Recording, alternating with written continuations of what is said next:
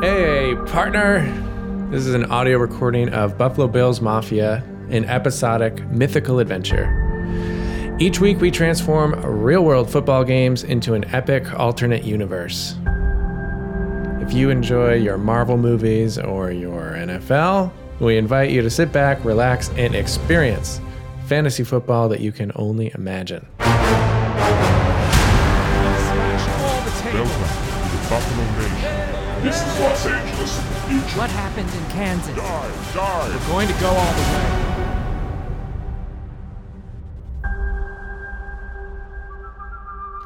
Episode 2 New Fort York by me, Travis Carlson.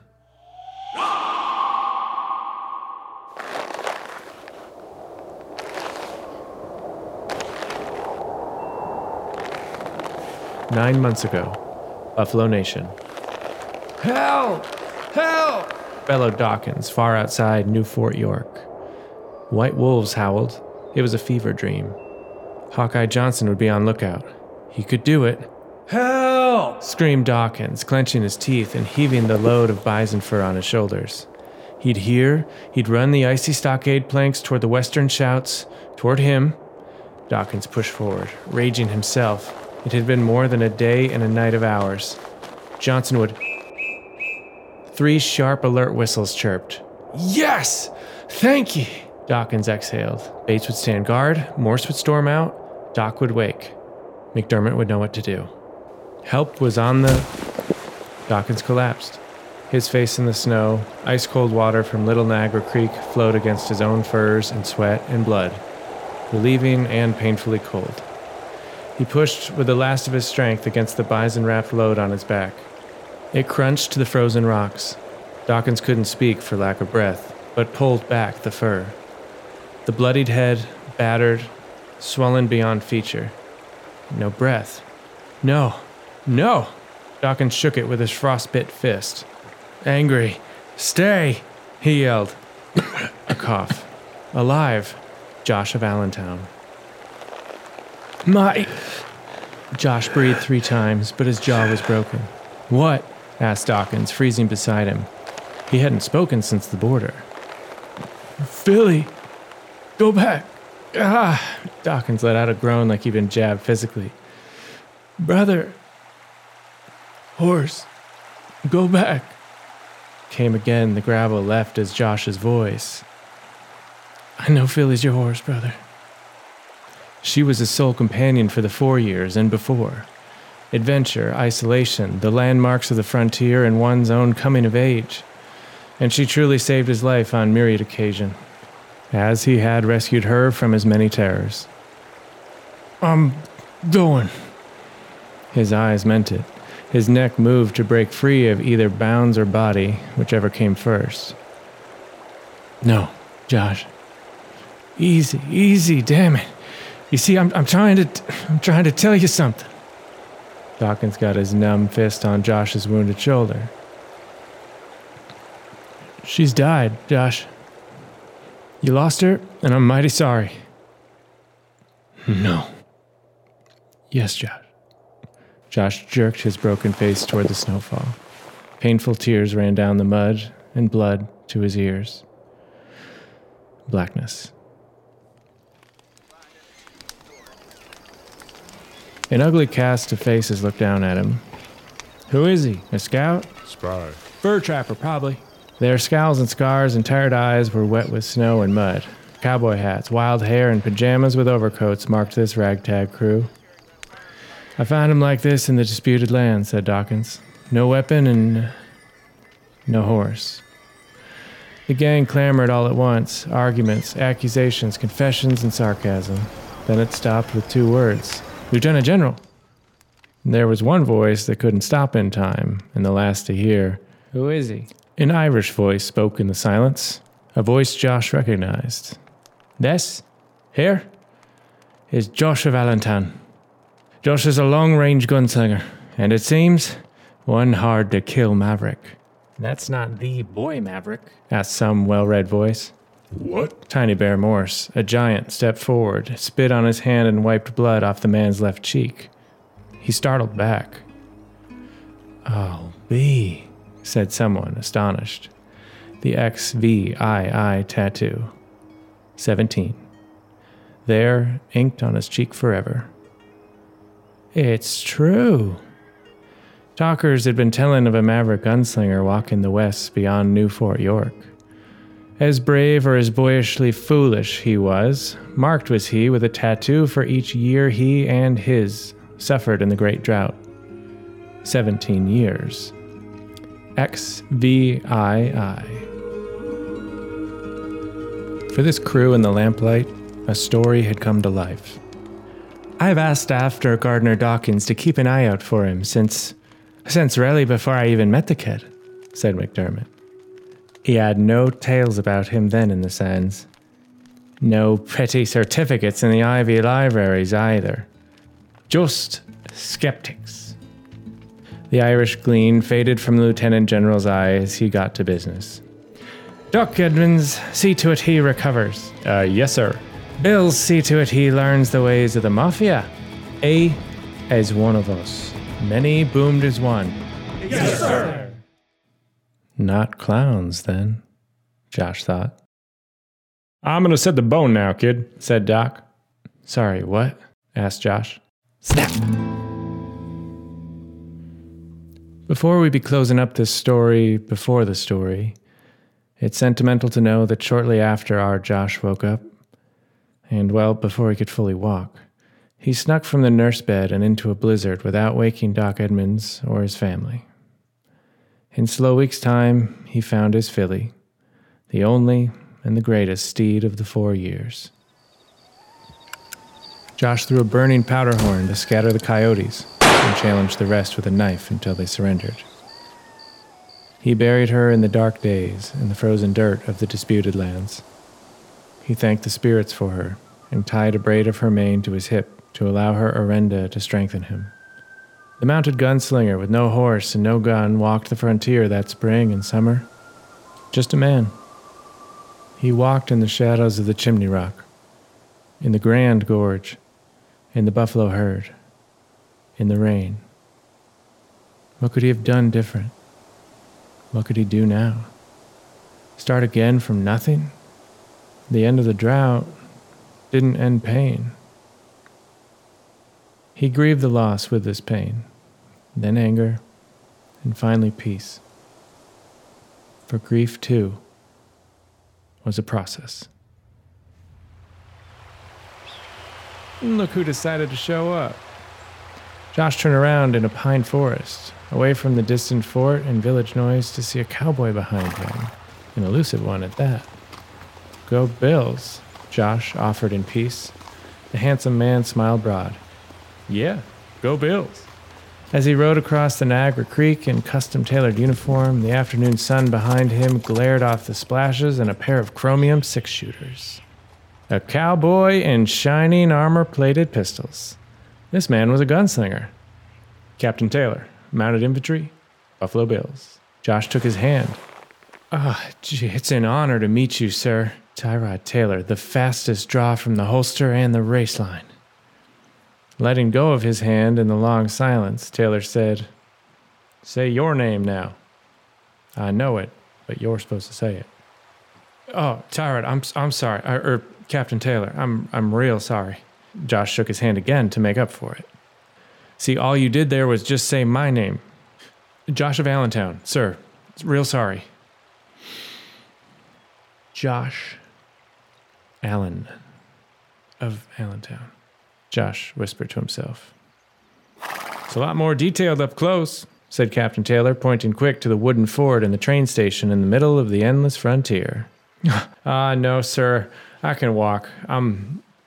Josh turned away to muster the strength to speechify the truth. Well, I'll say it. I'm still mighty sad about my horse and decided decidedly I won't ever ride again. Captain Taylor had already left. I didn't offer no ride. Come on.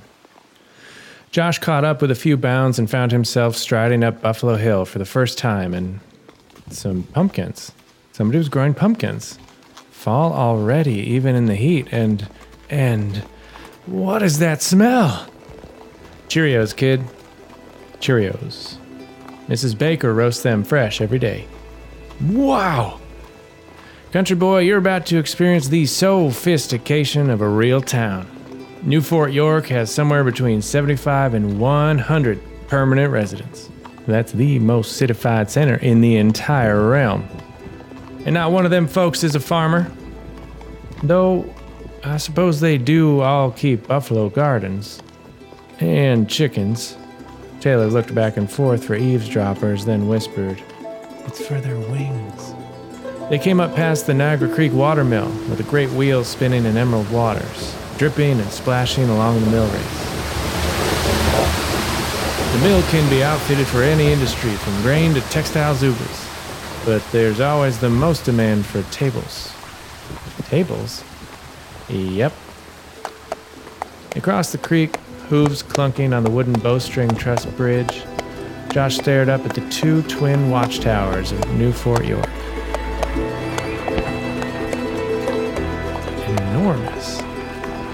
Save for the copper plated tower roofs, the whole structure and stockade walls were made from interlinked logs.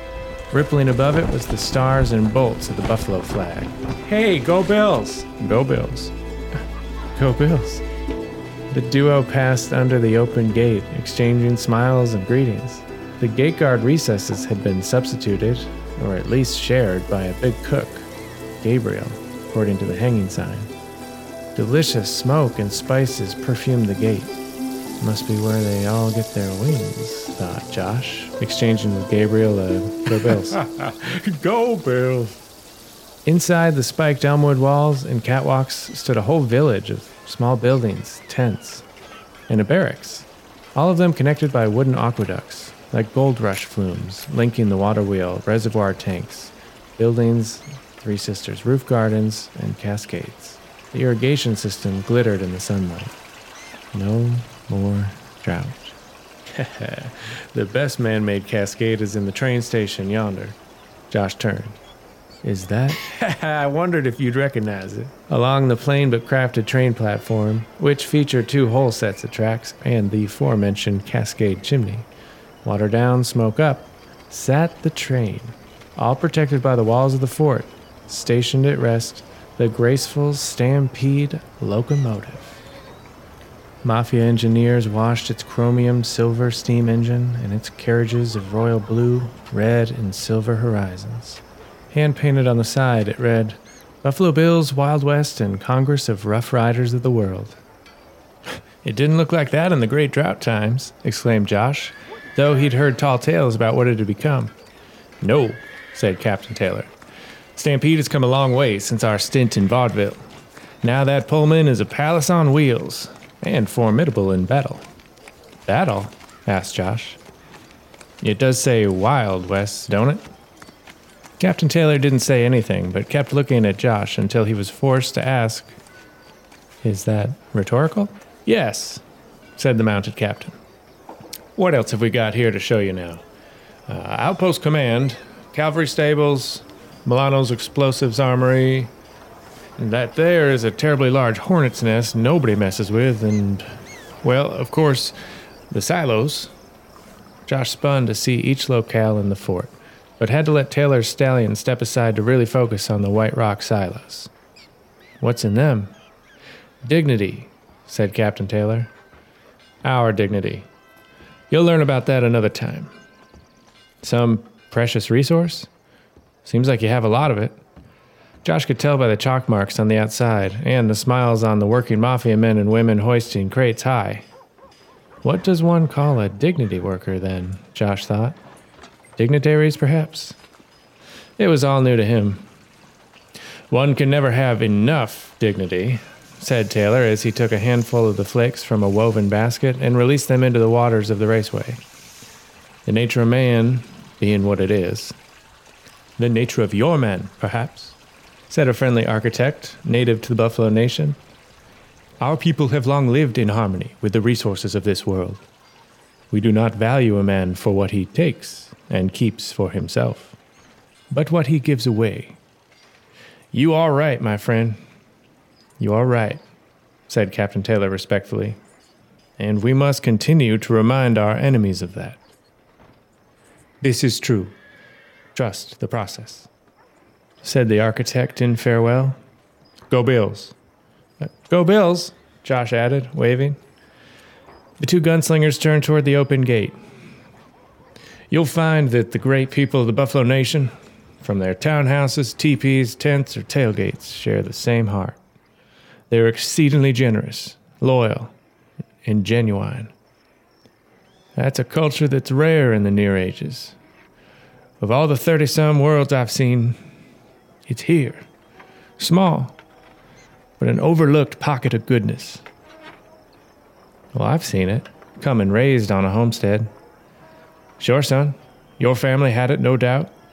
And some of the sons of guns you met in the four years likely did too. But you are yet to meet the rest of this land's mafia. Best to sit, or their kind of love will knock you over. And that there, Captain Taylor finished, looking from the townsfolk direct to Josh's eyes. That is worth protecting. That's what you do? asked Josh, a young man who could also be described as generous, loyal, and genuine. In a word. And a word is enough for now. We'll miss sundown. Taylor led them out of the smoky, delicious Gabriel Gate. They had a look at the wide dirt street that made up the entirety of the town. Some four big blocks that soon just ended where the road became Prairie Trail. And farther still, that trail became the orchard. Then the Grand Gorge, Erie Basin, and Monument Escarpment. It felt harmonious for this street to be capped by the designs of Mother Nature, the first tenant of the Buffalo Nation. And nature was a world Josh knew well. But this, this, a saloon pianola played shout. Main Street, boy. Ox carts pulled, horses trotted, shop bells chimed, and the mafia folks bustled. Suits, dresses, feathers, and top hats, all with blue and red accents. It's unbelievable. Lined shoulder to shoulder, every shop and specialty one could ever imagine in a high society like this. The Anchor Bar, Duff's Saloon, Elmo's Public House, Barbill, 911 Tavern, Gene McCarthy's Inn. All of them three story structures with a front porch, hitching post, and chicken wings, with rooms to rent. And stay out! yelled the proprietor with her hair up and an apron on. A few cowboy hats and parasols turned. A porch sweeper stopped, all to see a drunk tumble into the mud. He asked for ranch. The townsfolk scoffed and turned away from him. Sober up, rancher, said Captain Taylor, pulling him to his feet. You're too roostered if you ain't calling for blue cheese. Yes, sir. Go Bills. Go Bills. You remember Doc Edmonds' house yonder? Then that building's town hall. The general split time there. It had an artful, decorative look to it. Do all the Bills live here in town? You eager to meet them proper? Meet them? Could I? The captain laughed. we live all over the Buffalo Nation. Some are here on defense of the fort, even though there ain't ever been an attack off season. And some do live in town, looking to wake snakes. But most of us prefer to live under the stars on the open range. Campfires, cricket bugs, scenery as mighty full as God. I see. Josh heard it all, but he was still marveling at each unique building they passed. This bank had a type of domed roof. That schoolhouse had a bell tower with carved wooden gargoyles. Omnipresent, the tinny, plunking player piano kept hammering shout with patrons in every window singing along. Folks of all type, clothes, color, class chanting together, red in the face. Hey, hey, hey, hey. Pa wouldn't even believe me. Hey, Captain. It was a Pony Express kid with buck teeth. Yes, little Kate? Is that Josh Allentown with you? Go on and ask him, said Taylor, tussling his brown hair. Mister? The kid turned but didn't look him in the eye. I seen your mark on your cheek, a 17, and I was wondering if that makes you Boy Maverick or, or sorry. He finally glanced up at him and then lost all his nerves and silenced into a groan. Josh Allentown, my friend. Captain Taylor gave Josh a nod. Kate, said the boy, handing up an envelope, aged by months of hard travel in the saddlebags. Go Bills. Cade ran off to the Terracotta Pony Express office with telegraphs and guarantees, too, lettered in the glass. The circular upper windows read, Poyer and Hyde, attorneys at law. As Allen glanced at the envelope, he simply pocketed it for later when Taylor started talking about the two Esquires. Best in the near ages, they are. Brilliant, decorated veterans of the water war to end the drought. So are you, Captain. Proud to have been a part of it. To be a part? I've heard the campfire tales, exclaimed Josh.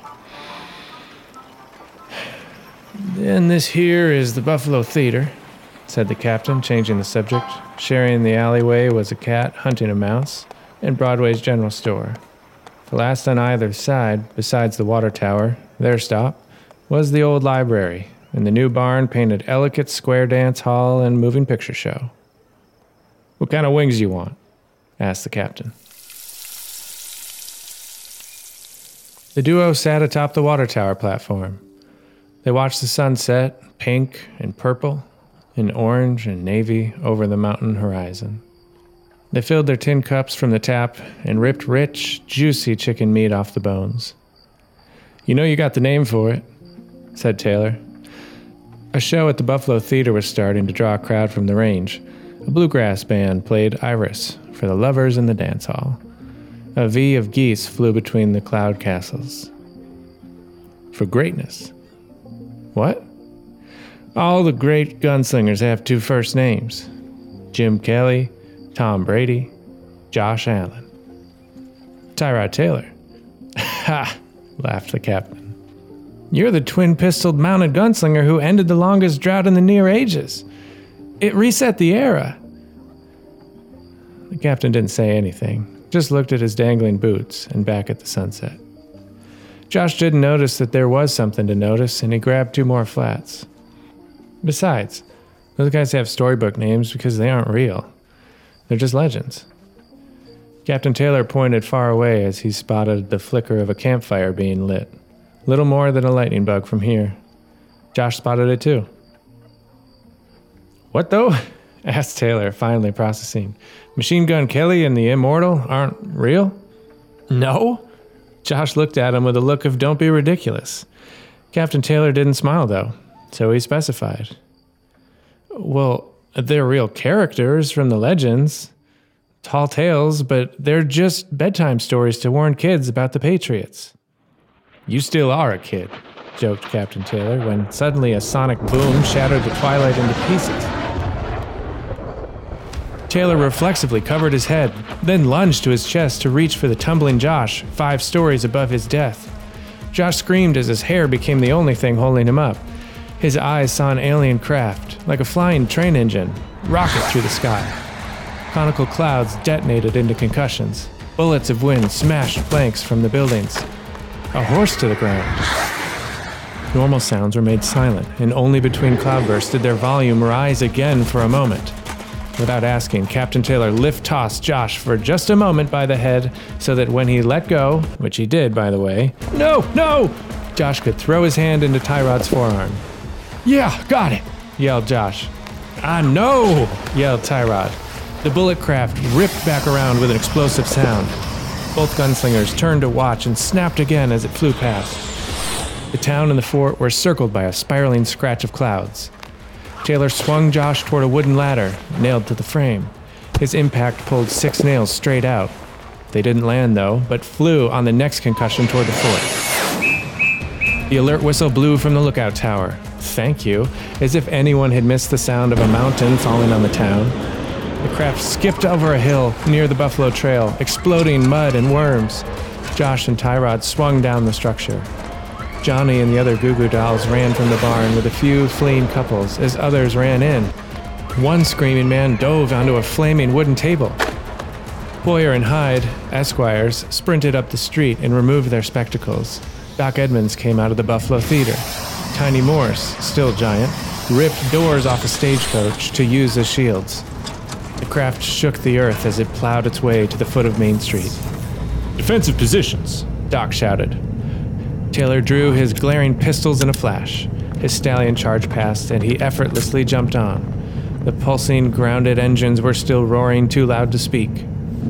It broke the sound barrier six times, yelled Hyde.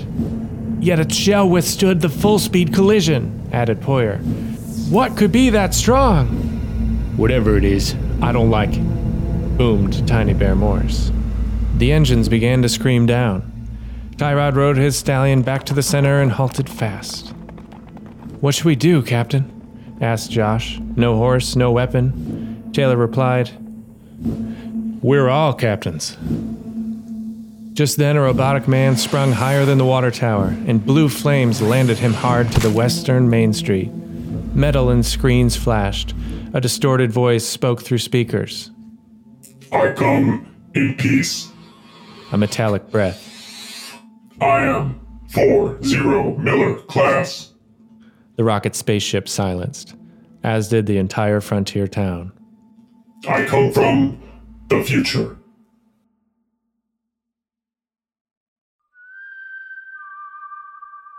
Tune in next week for the next thrilling chapter of Buffalo Bills Mafia.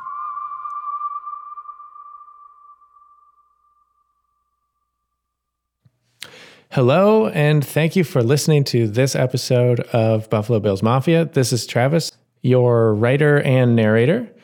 This uh, this concludes the the kind of the prologue, which sort of set the stage for the the Bills season this year and begins to explore uh, what life is like in this alternate universe, which is which is based on our our gameplay and our own Buffalo history and culture. Because as we play opponents, we will start to travel to different alternate realities, uh, beginning with Los Angeles in 2049, sort of a Blade Runner future, which I'm very excited to fill you in on.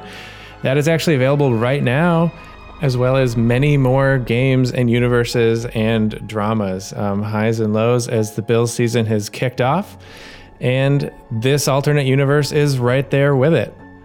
So, all of this is available at panamericanfilms.com for free anytime you like, or you can subscribe to this channel that you're listening to this right now as more podcasts are on their way.